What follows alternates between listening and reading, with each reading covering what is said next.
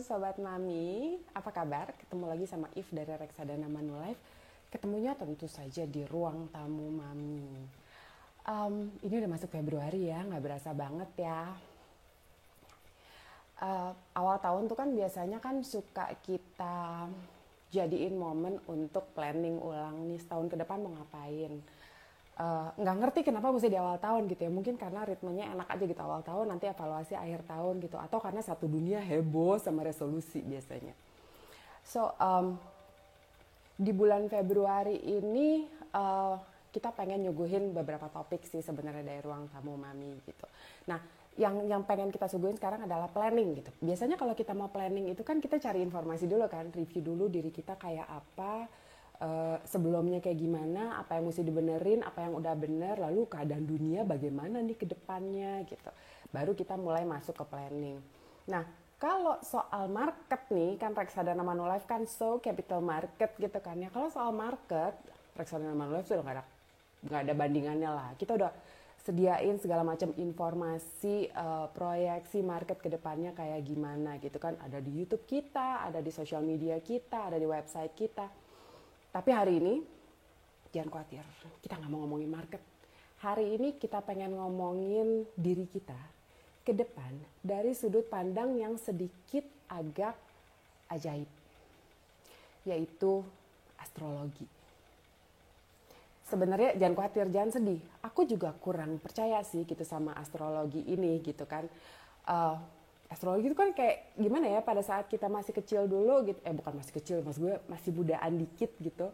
Biasanya astrologi itu adalah hal yang uh, yang suka kita atau gini deh biasanya kita cuma nunggu uh, majalah langganan nyokap gitu kan terus dibuka cepet-cepet lihat ramalan bintang that's it gitu. Boro-boro ngelihat atasnya langsung aja ke paling bawah cuma dua yang gue cari waktu itu urusan percintaan sama urusan keuangan right? Nah biasanya nih kalau udah uh, ramalannya agak cakep gitu ya, cakep uh, bagus gitu, positif gitu ya ramalannya. Gue seneng gitu, asik bakalan ketemu nih sama dia si dia yang sudah didamba-damba gitu. Atau gue bakalan dapat rezeki nomplok gitu kan. Tapi kalau udah ramalannya jelek, gue udah gak pakai kesel. Gue simply cuma bilang, ramalan bintang kok dipercaya sih ngapain gitu. Itu kan bohongan gitu bulan depan kalau ramalannya bagus lagi, oh gue seneng lagi, percaya. Nah, tapi makin ke sini kita akhirnya makin uh, terpaku terpaku pada hal-hal yang lebih visual, lebih logis karena ketangkep sama mata gitu kan. Akhirnya astrologi atau ilmu perbintangan ini jadi kita mulai singkirin gitu. Sampai akhirnya um, kemarin gue ketemu sama teman gue terus kita ngobrol gitu kan. Terus nyamber-nyamber ke arah situ nih eh, ke arah perbintangan gitu. Ternyata ya astrologi itu tuh adalah satu ilmu yang udah cukup tua gitu. Dan uh, bukan cuman ilmu yang sekedar dipelajarin aja gitu. Ternyata uh, astrologi itu dipakai loh oleh nenek moyang kita sebagai penanda dan penunjuk pada saat mereka melakukan berbagai macam aktivitasnya. Contoh nih nenek moyang aku kan orang pelaut ya. Nenek moyang kamu juga orang pelaut karena aku tahu ada soundtracknya tuh. Uh, pada saat mau berlayar ke arah mana mau berlayar gitu kan pasti yang dilihat adalah bintang. Uh, mau bercocok tanam mulai nanam sama panen gitu pasti dilihat juga adalah posisi bintang. Bahkan gue udah gue udah mulai curiga nih sekarang bahwa kalau nggak ada ilmu perbintangan mungkin kita kita nih nggak ada nih di sini. Gitu. But anyway kita lihat aja. Karena gue masih penasaran banget sama si astrologi ini dan hubungannya sama perduitan kita, gue undang deh nih si temen gue datang ke sini sore ini gitu. Namanya tuh adalah Samantha. Dia itu adalah psikolog, tapi juga adalah pemerhati astrologi. Eh, lucu kan? Eh, gue pengen sedikit tanya-tanya sih sama dia gitu tentang kenapa udah psikologi yang akademis lalu digabungin digabungin sama astrologi gitu lalu kayak gimana sih ceritanya dunia uh, uh, ke depannya gitu dari sisi perbintangan gitu oke okay, kan coba ya kita cari ya dianya ada di mana ya halo Tunggu ya, sebentar ya. Dia akan gabung sama kita. Ini dia nih. Hai, If. Halo, Jen. Apa kabar? Eh, baik. Bu, Eh maaf ya, kita udah bocorin duluan siapa uh, ngana kepada sobat mami. Mau hai hai dulu sama sobat mami sore ini? Hai sobat mami yang udah dibocorin sama I. Iya dong, kita mesti pakai teaser gitu. Bu, iya. sebenarnya hmm. uh, berangkat berangkat dari obrolan kita yang terakhir gitu. Ada satu yang gue lupa tanya, gue penasaran banget. Lo kan udah psikolog, udah udah udah hmm. udah punya gelar akademis di bidang psikologi gitu yang yang benar-benar akademik gitu kan. Hmm. kenapa lo gabungin ini sama lo padanin ini sama astrologi gitu? Apa kan astrolog kan astrologi itu kan nggak ada jenjang akademisnya atau gue salah? Ada. Di Indonesia yang belum ada. Salah kan gue ternyata. Pertanyaan pembuka dan salah. Oke. okay nggak apa-apa karena kita hidupnya di Indonesia. Kita nggak terlalu familiar dengan astrologi ini walaupun sebenarnya kalau di Jawa di Bali tuh di Sunda juga tuh kan familiar banget sama penanggalannya hmm. tapi kan uh, dasar ilmiahnya diragukan tuh. Karena oh. itu catatan-catatan dari orang tua zaman-zaman dulu tuh kan. Ditinggalin hmm. aja. Nih kakeknya punya ditinggalin ke anaknya. Anaknya sekarang ditinggalin ke cucunya. Begitu terus turun temurun gitu. Jadi turun belum ada yang meneliti secara uh, metode saintifik. Ini benar nggak sih sebenarnya gitu? Kenapa kalau hmm. uh, bercocok tanam harus dimulai di hari apa jam berapa misalnya gitu ya?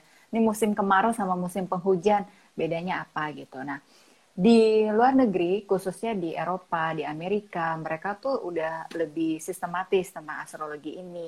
Jadi udah ada universitasnya terus nggak uh, boleh sembarangan gitu kalau memang lo kerjanya sebagai astrologer ya harus ada dasarnya memang kita ikut ikut kelas atau ikut sertifikasi atau memang oh. ikut jadi ada uh, sarjananya lah gitu di universitasnya gitu. Oh oke okay. berarti this is a serious thing ya. Sementara kalau kita di kan kalau tadi gue sempat sharing, kalau kita di sini mm -hmm. tuh kan mikir astrologi itu cuma ilmu perbintangan gitu. Di mana gue pengen tahu bulan ini gue ketemu jodoh gue nggak ya? Karena bulan ini kira-kira gue dapat naik gaji nggak ya gitu. Ternyata is mm -hmm. much more than that, right? Ya, yeah, much more than that. Dan uh, udah banyak sih uh, instansi untuk uh, astrologi ini kayak di Amerika, di Eropa, di Australia itu mereka tuh ada yang khusus gitu kayak um, himpunan para pekerjanya ini kan setiap pekerja kan ada oh. himpunannya khusus kan hmm. gitu ini ada aliansinya nih gitu harus ter, uh, masuk dalam situ terus ya update update ilmu terus uh, setiap tahun tuh ada konferensinya bagaimana uh, mereka bisa membuktikan eh ternyata nih uh, astrologi yang kuno itu catatan yang kuno udah nggak sesuai nih sama kondisi zaman yang semakin modern yang katanya era Aquarius sekarang. Jadi harus gimana sih gitu untuk keep up uh -huh. uh, informasinya apa sih gitu misalnya kayak jenis pekerjaan deh. Zaman dulu tuh masih ada orang yang numbuk uh, batu gitu kan. Uh -huh. Sekarang kan nggak ada yang ngancurin batu, semuanya pakai alat gitu. Nah itu oh. supaya kita tetap update juga dengan kondisi saat ini dunia kita tuh gimana. Oh gila ya, itu betulnya benar-benar diseriusin ya dan, dan even even diupdate ke keadaan ke kondisi sekarang gitu kan Iya, kalau nggak diupdate berarti kita masih pakai perhitungan yang lama, jadul dan nggak digitalisasi dong. Padahal sekarang tuh uh, kita udah punya sistem digitalisasi, semuanya kita cuma tinggal input data diri kita, terus komputer yang ngolah udah keluar deh chart kita. Nah, chartnya tuh kira-kira nih kayak gini nih. Hmm. Hmm. Tuh chartnya. Kelihatannya. Eh, jadi very kompleks. Ya, kelihatan. Tapi gue nggak paham. Oke, oke. Okay. So itu itu menggambar si chat itu tuh menggambarkan apa sih? menggambarkan blueprint hidup kita sebetulnya. If uh, uh, apa sih potensi besar yang ada di dalam diri kita? Uh Ada elemennya, ada air, uh, tanah, angin atau api gitu ya. Terus kita tuh uh, cocok nggak sih jadi entrepreneur atau sebenarnya kita tuh cocok jadi karyawan aja. Jangan kita mm -hmm. ke bawah arus lagi zamannya semua mau jadi entrepreneur terus kita ikut-ikutan gitu. Nah, oh. itu ya membuat kita jadi lebih terarah dan kalau di Jepang kan ada istilahnya ikigai, kalau di Indonesia mm -hmm. orang lebih familiar dengan fitrah gitu ya. Kita tuh sebenarnya dalam hidup ini udah ada peran kita loh di dunia ini loh oh. yang membuat kita bisa lebih memudahkan gitu kan kayak misalnya anak-anak ABG yang lagi galau-galau mau kuliah apa kan kalau di psikologi alat, hmm. ada alat tesnya. Hmm. Ya, alat hmm. tesnya uh, kamu cocok kuliahnya ini, tapi belum tentu pekerjaannya akan relate dengan kuliahnya.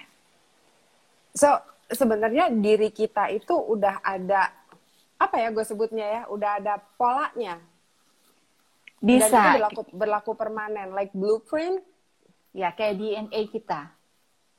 Oh oke, okay. dan itu ditentukan hmm. pada saat gue kita lahir. Oh wow, uh. oke. Okay. terus nggak, terus gue mikir gitu, gue lahir hari itu ada apa ya? Semoga nggak ada hal-hal aneh gitu kan. Nah, mm-hmm. si blueprintnya kita ini tadi kan lo bilang uh, uh, menempatkan kita di posisi tertentu, di peran tertentu di di, di dunia ini gitu kan. Mm-hmm. Si blueprint ini juga ada hubungannya sama perduitan kali ya? Sangat, sangat dong. Hmm. Misalkan kayak Bill Gates, kenapa sih dia bisa jadi orang yang paling kaya? Gitu. Terus uh, kenapa Elon Musk dia bisa uh, sangat inovator gitu ya, bikin uh, project space jet lah apa segala macam gitu ya. Ya kan nggak mungkin orang kalau dia nggak punya potensi itu dia bisa bekerja dengan uh, mendapatkan hasil yang maksimal banget. Dan kenapa kayaknya Bill Gates kaya banget gitu karena ada Jupiter dan Pluto yang bersebelahan hmm. di rumah dua rumah keuangannya Bill Gates gitu. Oh. Jadi itu combo maksimal uh, banget.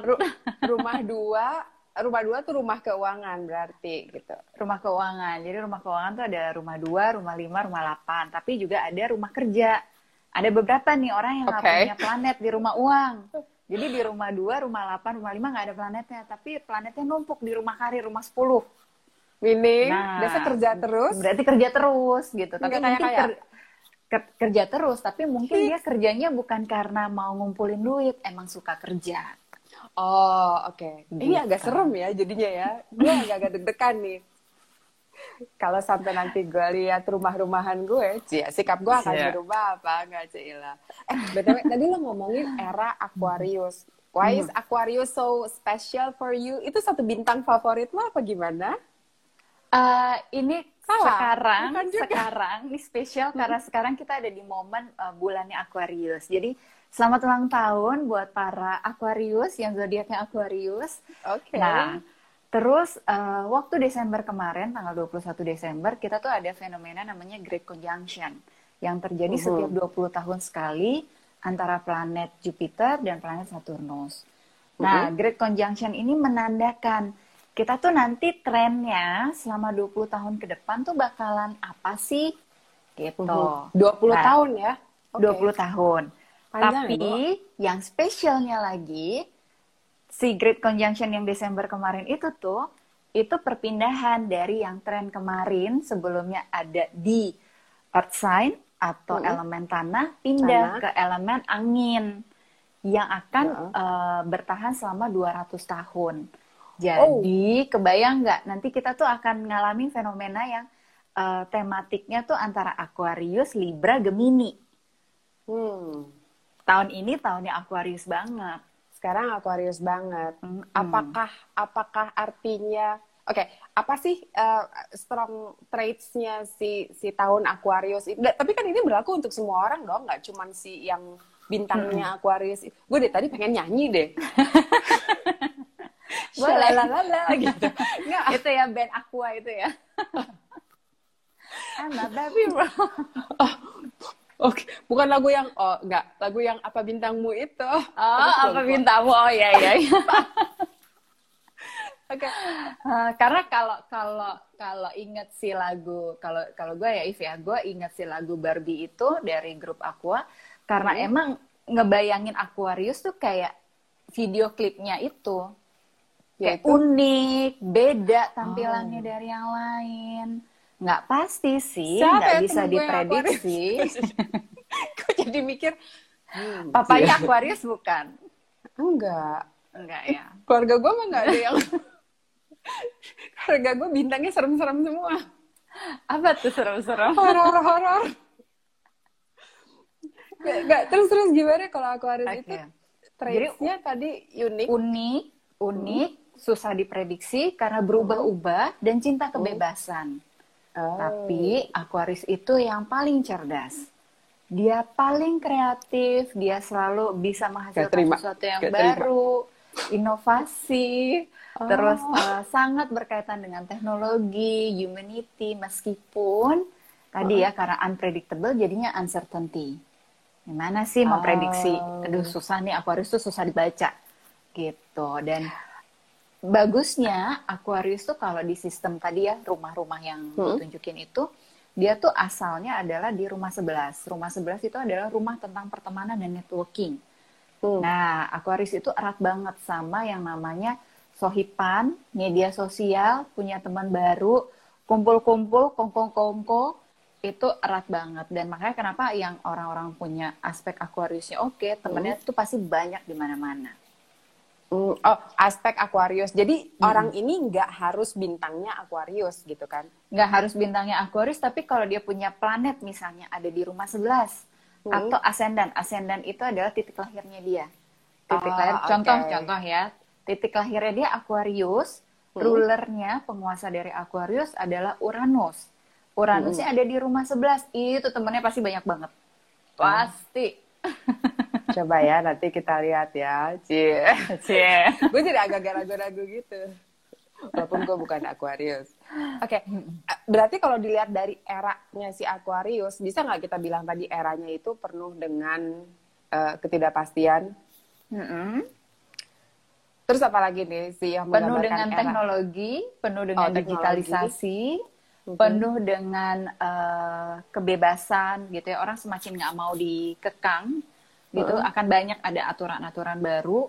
Dan uh, terutama kalau perusahaan ya orang akan semakin banyak kayaknya gue kerja sendiri deh freelancer deh gitu. Self employee deh gue nggak mau uh, tergabung dalam satu perusahaan gitu. Karena sistem kerjanya harus dari jam 8 sampai jam 5 sementara gue tuh nggak bisa kerjanya diatur-atur kayak gitu. Gue harus yang uh, kerjanya fleksibel gitu. Misalnya gue lagi lagi pengen kerjanya jam 9 sampai jam 12 abis itu ketemu teman janjian nanti lanjut kerja lagi jam 5 sore sampai jam 8 malam misalnya kayak gitu terus uh, spiritual connection itu juga erat banget kaitannya sama Aquarius walaupun hmm. mereka suka dengan kebebasan walaupun mereka suka dengan segala sesuatu yang tadi ya tiba-tiba mendadak gitu unpredictable uncertainty hmm. tapi sebenarnya mereka tuh kaya akan spiritual guide mereka oh. tahu aja gitu instingnya tuh jalan nih kayak ini karena cara berpikirnya kan cara berpikir yang kreatif uh-huh.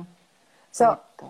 gue nggak tahu tiba-tiba gue terdiam karena menurut gue kok ini ngepas banget ya pada saat kita masuk pandemi di tahun lalu terus eranya juga jadi kayak begini gitu artinya uncertainty itu udah nggak cuman astrologi aja yang ngomong gitu loh mm-hmm. ekonom mm-hmm. juga ngomong bahwa ini uncertain gitu kan uh, dari bidang-bidang lain juga juga tahu dan bisa bisa ngerasain kita pun bisa rasain sendiri bahwa ini mm-hmm. nih uncertain banget alias kalau zaman dulu gue bisa planning setahun ke depan dua tahun ke depan gitu gue tuh sekarang masih yang oke okay, kalau kayak gini kira-kira masih berlaku nggak ya uh, plan gue ini setahun ke apa sebulan ke depan dua bulan ke mm-hmm. depan gitu gue jadi mm-hmm. short sighted banget gitu sekarang ya yeah. Pada saat lo ngomong teknologi uh, yes kebetulan karena gue handle digital business, gue memang nyaksiin banget gitu loh selama setahun kemarin itu gila sih. Artinya perkembangan yang dulunya dulu udah lumayan cepet, tapi selama setahun kemarin itu gue nyaksiin yang bener-bener wow gila banget. Gue bener-bener nggak usah pindah dari kursi gue at all untuk melakukan segala macem gitu. Iya. Yeah. Uh, klik banget ya. Hmm. Klik banget. Apalagi tadi If bilang kan tentang perubahannya cepet banget Nah, kita masuk di era Aquarius ini, perubahan yang terjadi nih kata banyak astrologer udah nyebutin 10 tahun ke depan akan lebih cepat daripada 10 ribu tahun yang lalu yang udah kita lewatin. Kebayang nggak? Gue sih belum kebayang bakal bakal ada perubahan apa. Tapi kemarin itu udah ada berita dari Dubai bahwa mereka udah berhasil misinya untuk ke Mars. Udah udah terbang tuh orbitnya mereka kelilingin Mars. Oke. Okay gitu. Itu salah uh, satu okay. perubahan teknologi yang juga mutakhir ya. Dan sebenarnya Dubai itu punya ascendant Aquarius loh. Hmm. oh negara juga punya ya kayak gitu iya waktu deklarasinya oh, pertama kali. Oh oh kalau gitu Indonesia juga punya bu. Iya. Coba kita lihat 17 Agustus. 17 Agustus 1945 jam 10 pagi. Iya kan? 10 pagi iya benar oke okay. okay, pada saat lo bilang 10 tahun ke depan itu uh, kemajuan kemajuan kita bakalan jauh bakalan sama rate-nya dengan 10.000 tahun yang udah kita lewatin. Lebih cepat. Gitu. Lebih, Lebih cepat. cepat dari 10.000 tahun yang udah kita lewatin, terutama di bidang teknologi. Lo excited atau lo takut? Very excited dong. Bakalan ada apa lagi nih? Apakah kita sudah bisa jalan-jalan ke bulan? oh, oke. Okay. But gitu. it means juga kan ada oke okay, secara secara apa yang kita rasain gitu wah hmm. gila nih gue bakalan menikmati banyak sekali hal yang tidak dinikmati generasi gue yang sebelumnya gitu kan. But at the same hmm. time, kenapa tadi gue tanya itu sebenarnya at the same time kayaknya gue juga mikir bahwa man gue mesti bisa keep up nih sama this technology gitu kan. Uh, artinya orang-orang di sekitar gue juga bakalan lari lebih kencang gitu kan. Uh, mm-hmm. Kalau gue nggak bisa nggak uh, bisa lari pada pada rate yang sama sama mereka, gue bakalan ketinggalan gitu. Benar, benar, right. benar banget. Dan makin lama kan harga teknologi itu sebenarnya makin mahal, bukannya makin murah kan? Right. Mm. Gitu. Jadi memang uh, kita benar-benar perlu bisa mempersiapkan setiap tren yang terjadi apa, karena perubahan trennya akan cepat banget kayak misalkan sekarang ya uh, beberapa media sosial tuh kan kalau update atau upgrade itu kan hmm. cepet banget nggak ada hitungan yeah. satu tahun mereka udah lo harus harus update gitu lo harus ganti handphone kalau nggak ya aplikasinya nggak bisa dipakai lagi gitu karena mereka harus ini harus cepat lagi nih makin cepat lagi nih bagaimana si teknologi ini bisa menyamakan kecepatan otak manusia itu yang diharapkan sayangnya nggak ada yang bisa mengalahkan kecepatan otak manusia itu hasil risetnya. Itu ya. Jadi tetap otak kita akan jauh lebih cepat dibandingkan teknologi yang paling canggih sekalipun. Is, untungnya kayak gitu. Jangan sampai untungnya. kita dikalahin dong gua. Ah iya, karena kan keputusannya ada di kita. Kita mau uh, buka aplikasi apa, kita mau investasi hmm. apa, baca datanya dan lain sebagainya seperti apa. Eh, gila. Oke. Okay. This is exciting. Now, um, gue pengen nyebrang sedikit nih. Uh, mm-hmm. Bagaimana zodiak dengan hu uh, hubungannya dengan cara kita mengelola keuangan gitu. Yang gue tahu nih mm-hmm. gini, gue tuh kan memang sebatas pengamat abal-abal banget gitu ya. Jadi gue cuma gue cuma suka suka mengamati teman-teman gue gitu, terus mengeneralize mereka gitu. Kayak misalnya nih, mm-hmm. teman gue yang bintangnya Virgo itu biasanya rese, nyebelin, ngeselin, gitu deh Sementara yang Aries itu biasanya maju terus pantang mundur gitu kan. Uh, mm-hmm. Mm-hmm. You cannot say no to them gitu. Sementara mm-hmm. yang Taurus tuh biasanya tuh cantik, uh, banyak teman, murah hati, pokoknya keren deh orangnya gitu. Kayak, Kayak gue, kamu ya cantik ya. Puji-puji diri gue sendiri. Nah, uh, apakah apakah memang ada trait seperti itu gitu uh, di di di zodiak yang kita kenal atau lebih ke blueprint yang tadi? Oke, jadi ada ada beberapa aspek kalau kita bicara memang tentang natal chart itu kompleks mm -hmm. sekali. Tetapi mm -hmm. yang if tadi sampaikan itu udah uh, menggambarkan paling nggak dari zodiaknya, sun sign-nya. Mm -hmm. Dari matsi lambang Matahari. mataharinya hmm. ada di zodiak apa atau rasi bintang apa hmm. itu menggambarkan gitu tadi yang kayak If hmm. ceritain tuh oh si Virgo nih rese gini iya rese kan karena dia perfeksionis semuanya harus perfect kalau nggak perfect tuh, dia dengar. dia ini lo apa tahu gitu kan siapa lo lo tapi gini setiap uh, setiap natal chart itu mereka kita perlu elaborasi maka akan ada pengaruh dari generasinya, generasi kita sama generasi orang tua kita kenapa ada perbedaan, nanti sama generasi anak kita kenapa ada perbedaan juga, gitu. Terus uh, highest manifestationnya apa dan lowest manifestationnya apa dari setiap chart. Kita perlu tahu kita tuh punya keunggulan apa sih kita mm-hmm. supaya bisa fokus di keunggulan kita. Misalnya kayak tadi pengelolaan keuangan kita, kita tahu nih uh, kita punya Neptune di rumah dua misalnya ya Neptune di rumah dua artinya apa sih? Kita nggak bisa simpen uang. Kita ngerasa diri kita tuh kok uang tuh lus terus ya. Pergi ke mall, lihat kanan kiri, beli-beli aja sih. Gitu, berasa duitnya banyak gitu kan, keluar-keluar keluarin duit. Begitu sampai rumah, kok duit gue habis banyak ya, 2 juta. Apa aja yang gue beli? gitu. Padahal kecil-kecil gitu bisa beli cemilan, beli barang hiasan kecil-kecil, beli baju hmm. satu apa gitu. Tapi di total-total nanti bonnya sampai 2 juta. Nah, uh, Neptune di rumah dua, bagusnya nih buat orang yang punya Neptune di rumah dua, bisa mengalokasikan uangnya, kayak ceritanya nih, kan Neptune uh. tuh lambangnya Pisces ya. Jadi uh. kayak kayak kita nggak punya duit, tapi sebenarnya kita punya duit. Nah itu kan salah satunya dengan trik investasi. Oh, oke okay, paham. Gitu. Paham. Jadi duitnya kan disimpan di situ, bukan dihambur-hamburkan. Ah, oke. Okay. Hmm. Hmm, hmm. Jadi sebenarnya kita bisa belajar banyak juga ya dari dari sini. Artinya uh, apa yang eh, kita bisa lihat pola kita lalu mengantisipasi mm-hmm. langkah-langkah apa yang mesti kita lakukan dalam hal ya macam-macam sih sebenarnya cuma kan kita fokusnya mm-hmm. lagi ke duit nih hari ini gitu. Mm-hmm. Nah, mm, boleh nggak kalau supaya lebih jelas nih supaya lebih jelas. Mm-hmm. Uh, ini kan privilege gue ya sebagai pembawa acara. Boleh nggak gue minta dibacain? Boleh. Ini ya, dari tadi tuh komennya isinya Scorpio kak, Cancer. ini maaf lo semua nggak dibacain. Libra. Eke dulu, Eke dulu. Saya Coba kita belajar dari uh, Evelyn Haumahu itu, Cila yang okay. tanggal lahirnya uh, WhatsApp aja kali ya, Bu ya, supaya nggak usah WhatsApp, WhatsApp ke usah diumumin di sini. Tanggal lahir, jam lahir, sama jam lahir, eh, tempat lahirnya di mana? Jadi tiga. Nah, iya, nanti jam aku lahir, di tanggal lahir, tempat lahir. Kota ya maksudnya. Oh, nggak nama rumah sakit sekali ya? Udah tuh Sam. Oke, cek dulu ya. Kita hmm. masukin datanya. Nah, uh, ini kan nggak ada rahasia kan ya di sini, Cila. Nggak ada. Tada. Nih, eh, nggak uh, usah ditunjukin ya, dibacain aja ya. Bacain Apa aja yang kira-kira yang kira-kira nggak malu-maluin lah. Oke. Okay. Nih, if itu punya Jupiter sama Venus di rumah lima di Pisces, kebayang nggak tuh? Apa? Venus kan cantik, kebayang. berarti bener dong tadi gue bilang. Kayak gue mengacaukan pembacaan ini deh. Coba jelasin Sam.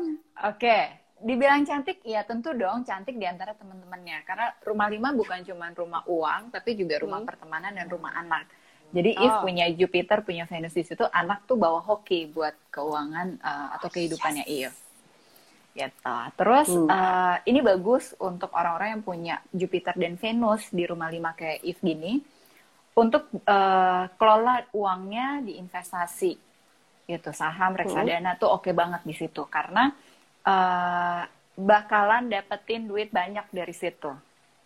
Oh. Oh, makanya. Mau temenan sama gue? Uh, terus kalau lagi hmm. membaca pergerakan ini nih nilai eh, nilai-nilai itu tuh itu tuh uh -uh. pakai insting banget.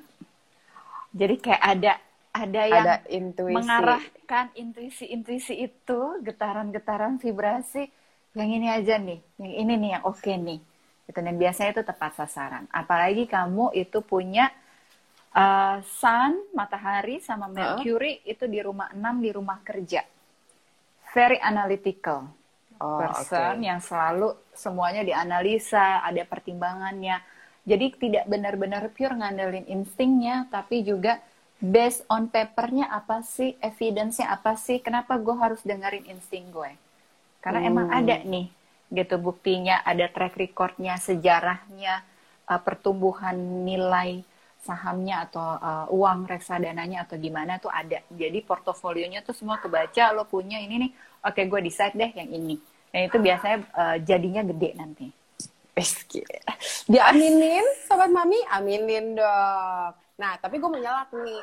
Uh, ya buat orang-orang yang kayak gue. Jadi sebenarnya sih nanti kita bisa ngecek sendiri ya Sam ya benar nggak mm -hmm. Sam? Uh, artinya bisa, chart, bisa. chartnya kita kayak gimana nanti dikasih tahu di belakang ngeceknya di mana. Mm -hmm. Astaga simply, seriously ada yang benar-benar ngasih tanggal lahir macam. ya udah nggak apa-apa deh, tunggu bentar gitu. Tapi buat orang-orang yang yang yang sama kayak gue gitu kan, mm -hmm. uh, kan tadi kan Sam bilang secara keuangan bagus, anak juga bawa rezeki gitu. Mungkin gue pengen mm-hmm. pengen pengen nyisipin uh, beberapa uh, investment tips juga di sini gitu. Mm-hmm. Keuangan bagus, artinya alir, aliran masuknya bagus gitu kan. Mm-hmm. Right? Tapi menurut gue kalau aliran keluarnya nggak dijaga, lo bakalan mislek juga gitu. Jadi secakep-cakepnya keuangan lo kalau lo nggak bisa manage, ya sama aja bohong gitu. Iya, Terus mungkin setuju.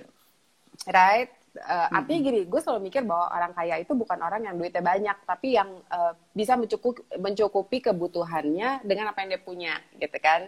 Mm-mm. artinya so uh, manajemen keuangan lo memang harus harus diperhatiin banget gitu. Uh, lalu anak ini tadi tiba-tiba ting banget buat gue gitu kan. Tiba-tiba gue keingetan se- sesuatu gitu ada yang bilang rezeki anak gitu kan anak itu akan menambah rezeki yes gue sih seneng banget kalau anak bisa menambah rezeki buat gue gitu kan. Hihi gitu. But jangan pernah diandelin.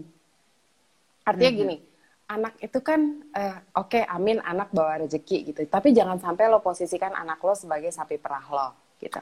Setuju, artinya setuju. right right itu tambahan buat kita gitu. Jangan sampai lo Yudin kalau gitu gue diem diem aja di rumah nggak usah kerja gitu kan. Ntar juga anak gue bawa duit pulang.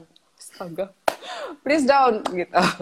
Eh, sebenarnya ini juga satu satu tema yang dulu pernah kita angkat gitu. Eh, ba- masih banyak even di, di sekitar gue teman-teman gue masih banyak yang mikir eh pensiun tuh ya udah belum gue belum mau mikirin pensiun gitu. Yang sekarang gue perhatiin banget adalah anak gue. Good.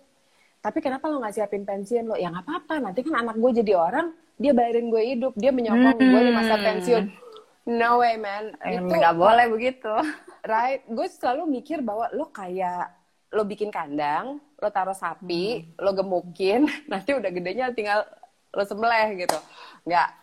So um, gimana pun um, bersyukur bahwa anak bisa bawa rezeki gitu tapi still uh, rezeki lo harus lo usahakan sendiri gitu kan. Terus uh, tadi lo bilang uh, uh, apa intuitif Mm-mm. ya kan Uh, cocok untuk berinvestasi. Uh, Oke, uh, banyak orang yang merasa dirinya intuitif gitu. Kadang-kadang juga gue merasa diri gue intuitif, but ini bakalan jadi sempurna banget pada saat lo punya intuisi, tapi lo juga punya dasar pengetahuannya. Artinya gini, hari gini informasi itu gratis. Betul. Gue inget ya, right? Zaman dulu itu gue yang namanya mau cari informasi sesuatu buat eh, buat kuliah gitu kan, gue mesti ke perpustakaan gitu. Usahanya berat banget, Bo. Nah sekarang gitu lo tinggal Google aja nggak bayar. So eh, mungkin investment tips gue yang hari ini bukan gimana cara lo berinvestasi atau ditaruh di in- instrumen yang mana, but cari informasi yang banyak. Padanin itu dengan intuisi lo, menurut gue itu akan akan berbuah baik gitu. Eh, terus Nah, gue mau gue mau nambahin, Hmm, ya. gue mau nambahin tadi terkait dengan pengelolaan uang ya, Hmm. gitu. Pengelolaan uang tuh kalau menurut uh, psikologinya, ini ada satu tokoh namanya Scott and Bethany Palmer. Mereka Hmm. berdua tuh bilang gitu, kita tuh uh, punya lima personality untuk mengelola uang kita. Ah, Tapi yang paling penting itu sebenarnya adalah money relationship-nya. Mau sehebat apa pun kita mengelola uang kita, gimana kita spending, berapa banyak, kita mau rencanain pensiun dan lain sebagainya. Tapi kalau money relationship-nya nggak oke, kita nggak akan bisa mencapai uh, kondisi finansial yang ideal. Nah, dan money kenapa? relationship adalah Nah, money relationship itu adalah pada saat kita konsumsi uang tiap harinya, sehari-harinya, itu tuh gimana sih kita responnya? Misalkan ketika uh, kita harus beli uh, sayur mayur gitu buat makan kita sehari-hari. Pada saat pasangan kita ngingetin kita nih, eh kita perlu perlu belanja nih ke pasar gitu ya. Respon kita apa? Kita akan marah-marah atau oh iya ya gitu, emang udah udah waktunya nih gitu dan udah dibajetin. Atau kita Hmm. kayak "Eh, ngapain sih gitu eh, belanja mulu gitu. Tuh untuk tipe orang yang eh, saver gitu kan, pelit kan, belanja mulu gitu. Dia susah dia buat buat ngeluarin duit gitu. Komentarnya tuh suka suka pedes gitu kan. Terus ada orang yang tipe spender gitu. Jadi dia ngeluarin duit aja terus. Deh gue keluarin deh. Oh, butuh butuh ya, butuh duit ya. Ya ambil aja tuh di dompet. Jadi dia nggak nggak ada respect kan orang suruh ngambil aja di dompetnya dia sendiri gitu. Mhm. Duitnya berapa? Taunya diambil satu juta gitu kan. Padahal butuhnya cuma seratus ribu. Beli sayur Hmm, doang gitu di hmm. tukang sayur misalnya kayak gitu. Terus udah gitu risk taker. Kalau orang yang suka risk taker ya dia pasti suka banget sama tantangan, suka banget sama adventurer. Dia mau eh, apa ya mem- menunjukkan gitu Dia Shit. punya katakanlah gajinya 50 juta, tapi semua cicilannya 40 juta. Cicilan doang loh, bu- belum biaya hidup. Nah, Mhm. ngos-ngosan juga kan nanti akhirnya Mhm. berhutang-berhutang gitu kan. Kemudian eh, security taker ini lebih kepada orang yang sukanya tuh semuanya harus terpercaya dulu, harus aman dulu, well prepare. Ini biasanya orang-orang Virgo. Orang-orang Virgo tuh biasanya suka yang security taker itu. Tar dulu, tar, Hmm. tar. Mau mutusin apa tuh nanti lama banget. Udah ditimbang-timbang gitu ya, udah dipilih-pilih baru deh dia gitu. Atau yang terakhir adalah tipe flyer. Kalau flyer tuh biasanya di eh, banyak dimiliki oleh eh, selebriti atau seniman Heeh. gitu. Karena mereka nggak tahu harus be- eh, harus nyimpen duit, harus kelola duitnya tuh seperti apa. Mereka bisa Oh. kerja, bisa menghasilkan banyak banget, tapi kalau dilihat dari natal chartnya biasanya rumah uangnya tuh nggak terlalu kuat gitu. Jadi bis- bisa kerja buat Mhm. kerja tuh buat apa ya? Buat seneng, buat eh, apa ya? mem- memiliki tujuan setiap hari. Tapi buat mengelola uangnya kayak gimana? Mereka biasanya clueless. Nah ini nih tipe-tipe orang yang flyer itu perlu banget ada panduan seseorang uh, konselor keuangan yang bisa ngarahin dan Iya. ngajarin, ngajarin terutama tentang wawasan-wawasan tadi, memilah-milih. Hmm. Ini informasi ini penting nggak sih buat gue? Atau sebenarnya tuh cara ngelihat yang sederhana dari pertumbuhan kondisi keuangan, pertumbuhan finansial makro, mikro dan lain sebagainya, istilah-istilah ekonomi pasti If lebih paham ya. Itu kayak gimana dan apa segala macam. Gitu. Oh oke oke. Ini gila seru banget ya. Ternyata banyak banget loh aspeknya pajak kali lebar. By the way, bener kan? Udah pada minta-minta nih. Oh, tapi nggak apa-apa. Tadi kan kita baru bacain eh, eh, gue gitu kan. Ya. Eh, orang yang intuitif, lalu orang yang katanya alur duitnya cakep, cila. Hmm, nggak bakal kekurangan deh. Wih, yes. Eh, selalu punya tabungan kan dan investasi. Oh, kalau itu mah harus emang emang pasti. Oh, oke. So sebenarnya the fact that gue punya tabungan sama investasi itu menurut gue memang gue usahakan gitu. Mhm. Artinya gue nggak kan ada orang yang kayaknya nggak pernah kesusahan uang padahal nggak ada usaha juga. Tapi kalau gue memang gue usaha. Gimana caranya gue punya tabungan, gimana caranya gue punya investasi gitu. Jadi Hmm. ada ada usahanya gitu. Ya, gua rasa karena eh, lu juga udah punya growth mindset, if Hmm. gitu. Jadi lu mau mau mengusahakan karena lu punya aspek Sandi Taurus. Sandi Taurus itu biasanya Mm-mm. dari kecil udah ada, udah tersedia Pelita dengan sem- hati. dengan semua fasilitas yang ada sampai Mhm. tua pun juga akan akan baik-baik aja kondisi finansialnya. Tapi tadi kalau nggak dibantu dengan wawasan, dengan keinginan dalam diri, dengan tadi ground mindsetnya itu, ya udah gue dapat gaji ya gue gue gaji gue aja deh, gue nggak akan investasi. Right. Tapi karena if udah punya eh, tadi ya growth mindsetnya itu, jadi mengusahakan banget gitu. Mhm. Benar Itu sih. kata kuncinya di situ yang penting. gue jadi ini nih galau nih. Tadi gue gue bentar nggak percaya sih gitu. gue ngaku ya, gue nggak percaya astrologi tadi ya. Tapi begitu lo bacain tentang si era Aquarius, kok klik ya? Terus lo bacain gue, kok bener ya? Coba kita coba satu lagi ya, oke Sam? Oke. Ini udah udah banyak yang minta-minta nih. Kita bacain seseorang yang lahir. Ini eh terserah ya. Lo udah memberi data ke sini disclaimer.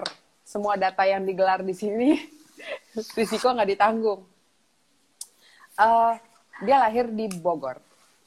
Tanggal Oke. 29. Kota Bogor. Oke, dua- 29 Bogor. Ag- eh, 29 Agustus 1984. Tunggu. Tunggu, tunggu, tunggu. Gue harus catat dulu. Catat. 29 Agustus 84. 84. Dia Di Bogor. lahir di Bogor. Jam? Jamnya juga kan Iya. 0914. Gila nggak? 0914. Wah, ini akurat banget nih 0914. Yes.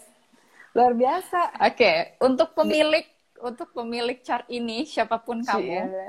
Soalnya gue gue nggak lihat juga kan udah jauh kan tadi if. Eh, punya ascendant Scorpio. Oke. Ascendannya Scorpio ya. Nah, ascendant Scorpio ini uh, bawa-bawanya tuh biasanya tuh uh, apa ya, sex appeal-nya tinggi. Oh my god.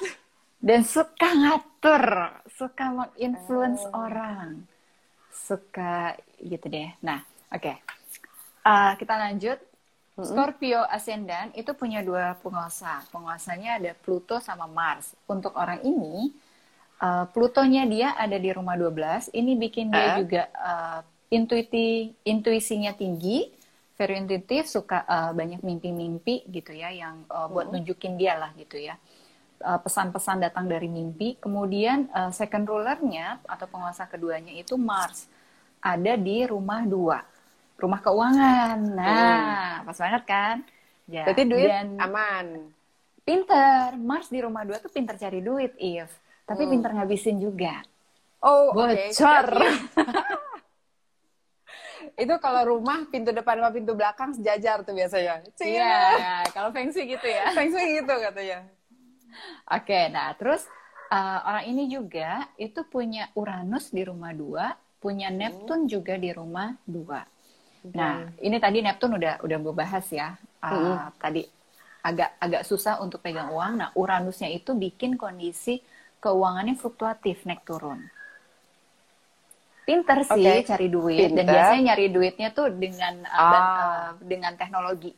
Jadi uh, bisa orang yang kerja di perusahaan IT, mm -hmm. bisa orang uh, ahli IT, mm -hmm. atau orang um, financial planner atau apa pun gitu ya di dunia finance tapi kerjanya tuh selalu sama teknologi, teknologi. terus digitalisasi teknologi semuanya hmm. udah dia nggak pakai cara manual lah gitu oke berarti dia nggak mungkin dia tukang gado-gado ya ngulek gitu ya eh, nggak mungkin pasti teknologi oke gue kasih tips ya dari dari sisi investasi buat orang hmm. ini dia intuitif tips gue akan sama intuisi lo itu akan uh, jadi sempurna jadi cakep kalau lo padanin sama pengetahuan sama informasi So nggak cuma main intuisi aja, tapi informasi yang mantep ya, itu bakalan bikin uh, hasil yang yang keren banget gitu. Tapi yang pengen yeah. gue highlight itu tadi adalah dia pintar cari duit tapi fluktuatif. Mm-hmm. Nah, yang kayak begini nih biasanya suka ada bahaya nih Sam. Artinya yeah. kita berhadapan dengan orang yang arus duitnya itu nggak sama saban bulan. Benar.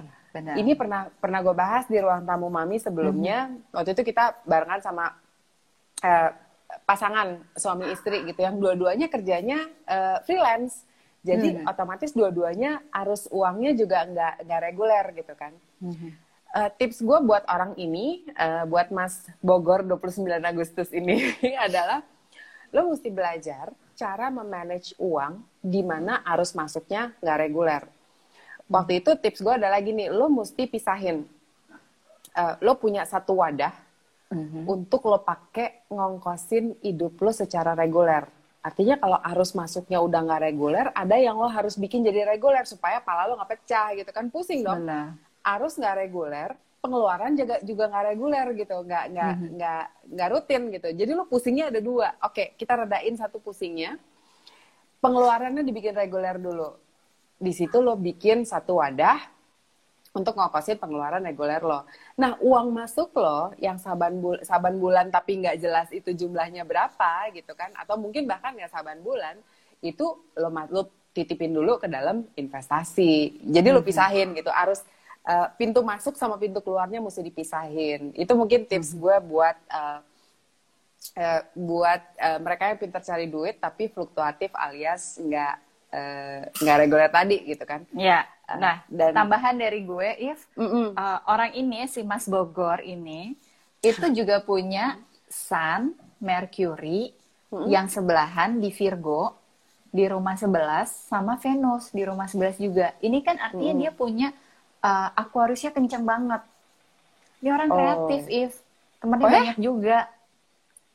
Jadi pengen kenal. dan dan unsur Virgo ya, unsur Virgo artinya mm. gini dia itu kalau kalau kerja itu dia bisa sistematis walaupun uh, hasil pendapatannya dia fluktuatif tapi dia kerja hmm. rapi dia fluktu, uh, dia sistematis sistematis dalam pekerjaannya nah, dia udah udah mikirin nih konsep besarnya gini terus nanti kecil-kecilnya gimana dan dia pasti dia mikirin detail-detail perintilan kecil-kecilnya tuh gimana karena Sun sama Mercury-nya tuh konjang banget dan konjangnya di digrinya Leo, digri 5. Uh, coba Mas Bogor 29 Agustus uh, komen di sini bener nggak? ada yang tanya siapa sih kepo aku? Iya, aku kepo deh. Kamu pengen kenal ya Unetia Siregar, Cila. Oke, okay, kita kita masih punya waktu nih. Coba kita baca satu orang lagi supaya banyak mm -hmm. banyak polanya gitu kan. Mm -hmm. Tadi udah ada polanya si Evelyn Haumahu itu, lalu polanya Mas Bogor 29 Agustus. Sekarang kita uh, cobain satu lagi ya. Yang satu okay. ini, eh, sebenarnya gue nggak tahu juga itu tadi Mas apa Mbak Bogor ya. kita berasumsi. Oke, okay. uh, eh, sekarang yang kita coba adalah nggak uh, tahu siapa, tapi dia kita pindah-pindah provinsi, Lamongan. Lamongan. Okay. Lamongan, 18 Agustus 1986. Ini kenapa Agustus-Agustus semua sih? Oh, apa kita mau pindah bulan? Ada apa -apa korban sih. korban berikutnya ada nih. Eh, ta uh, sam- tapi tadi awal ya. Awal hmm? kan? Apa tuh? Dia 18. Uh, 18. Oke, nggak apa-apa 18. Beda okay. kan tadi tadi Virgo ini Leo. Oke. Okay. Oke, okay. jam berapa tadi lahirnya, If? Jam 4 subuh. Kebayang nggak paniknya keluarga pada saat dia lahir? Jam 4 subuh kan rumah sakit belum buka cuy. 4 subuh apa 4 sore? 4. Eh sorry, sorry, sorry. PM bu, 4 sore, 4 sore. Oke. Okay. Berarti suasananya lagi ngopi-ngopi sore, makan pisang goreng, tiba-tiba mulai. Maaf, iya, PM. Iya. Oke, okay, PM ya. Coba gue masukin mm -hmm. dulu.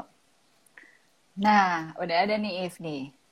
Jadi, ini yang dari tadi kita omongin nih. Ternyata oh. si uh-uh.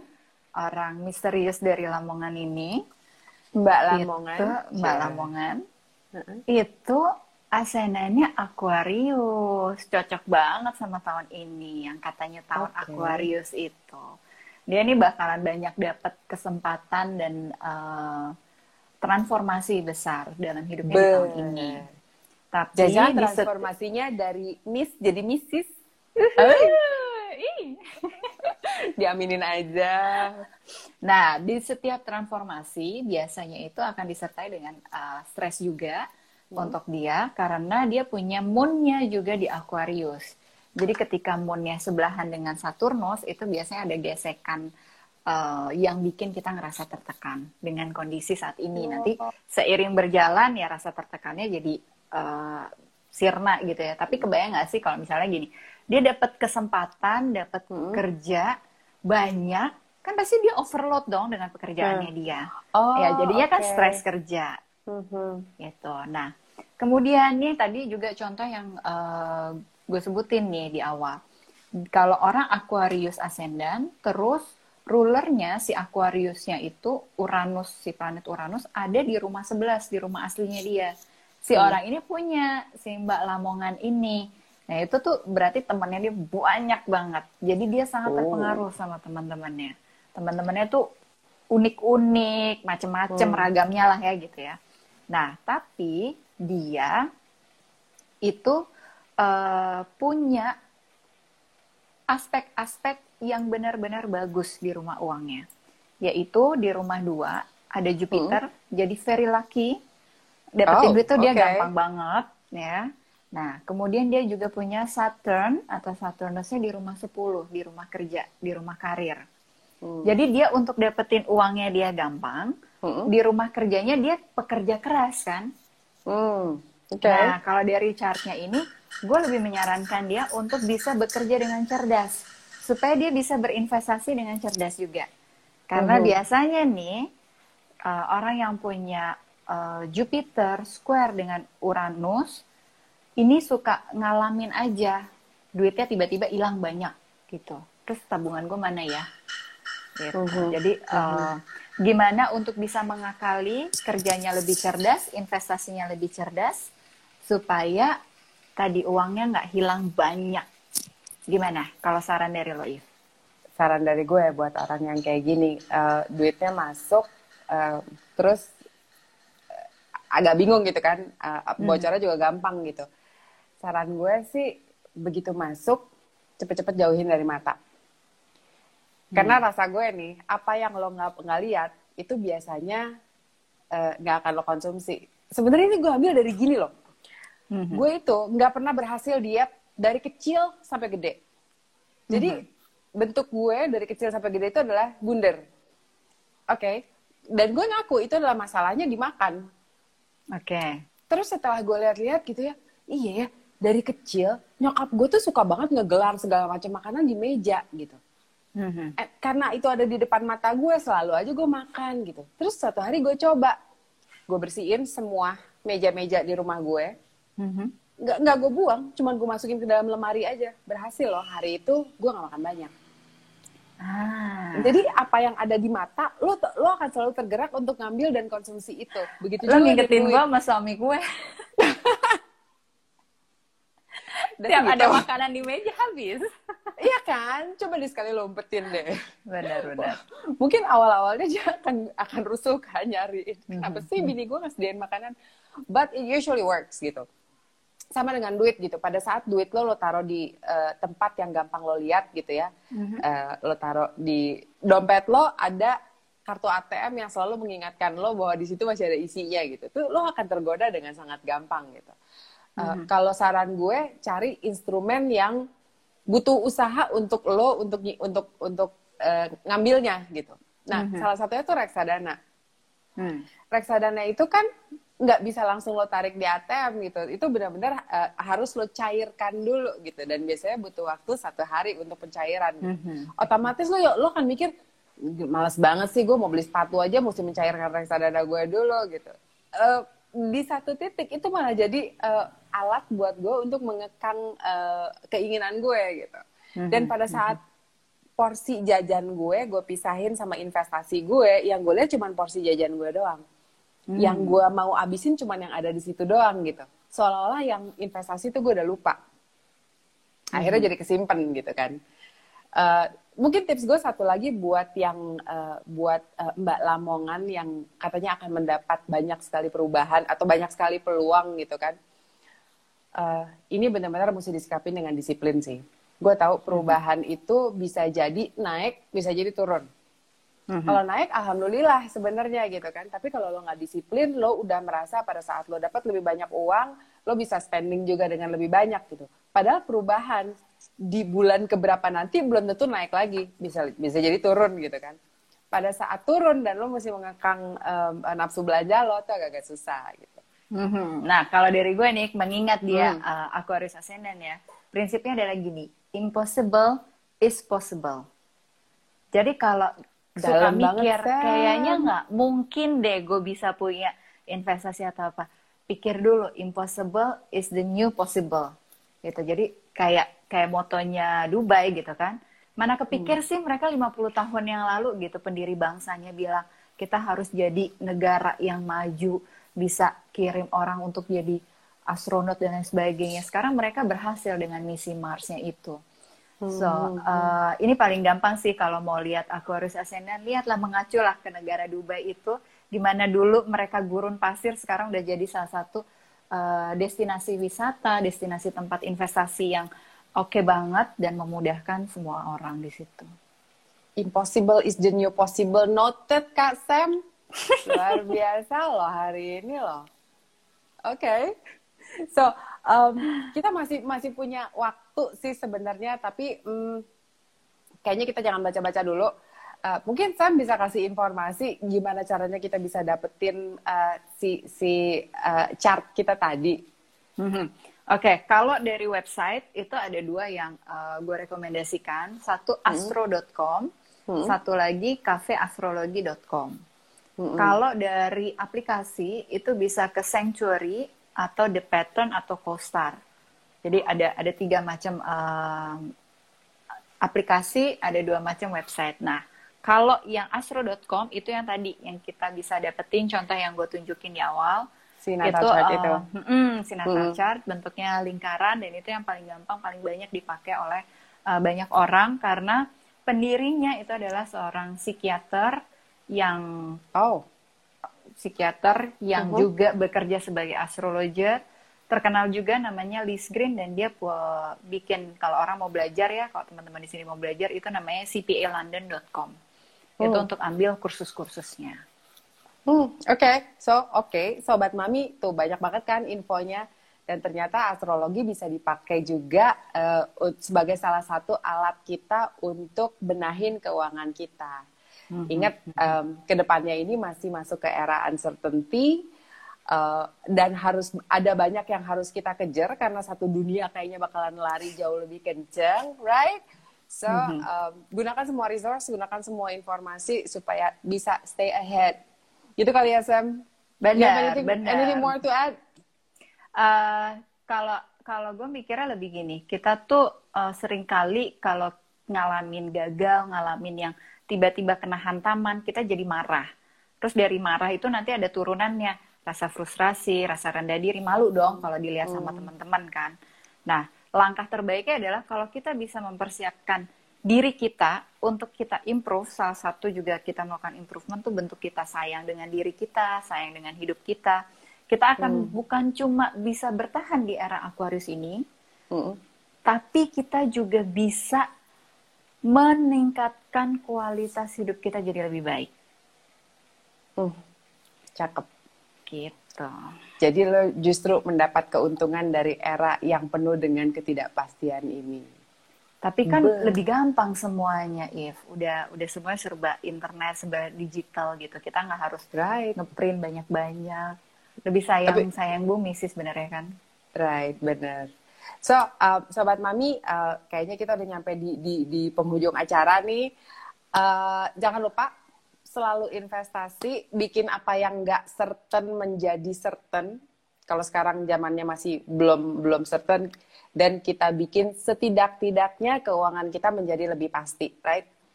So, um, kayaknya Sam kehilangan kontak sama kita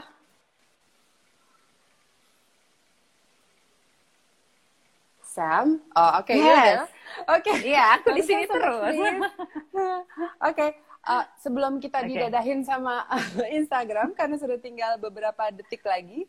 Uh, thank you banget ya udah temenin kita, udah temenin uh, gue sama sobat mami sore ini, udah sharing semua uh, uh, hint-hint lo atau uh, tips-tips lo tentang astrologi dan gimana cara kita elaborate ini buat perduitan kita ke depan. Iya. Thank you banget Sam. Uh, Hmm, Thank yes. you udah ngundang gue juga karena kalau menurut gue gini uh, the best time to invest tuh sekarang gitu bukan yes. bukan besok bukan nanti nanti gitu kalau misalkan gue diajarin soalnya dulu sama bokap gue ya kalau kamu tuh nabung sekian nih tiap hari gitu dari mm -hmm. dari uang saku yang kamu punya berapa yang bisa kamu sisihin gitu sih jadi uh, itu berkesan banget buat gue dan kita bisa growth mindset tadi dengan penjelasan penjelasannya if juga tentang investasi, solusi-solusinya. Semoga tadi yang dibacain bisa menerapkan solusi-solusi yang dikasih If juga. Thank you so much. Right. Thank you so much, Sobat Mami. Ikutin terus Ruang Tamu Mami uh, di edisi-edisi ke depannya. Nanti kita akan bawain topik-topik penuh kejutan lainnya. Oke? Okay? Sampai di sini ya. Sampai ketemu lagi. Dah.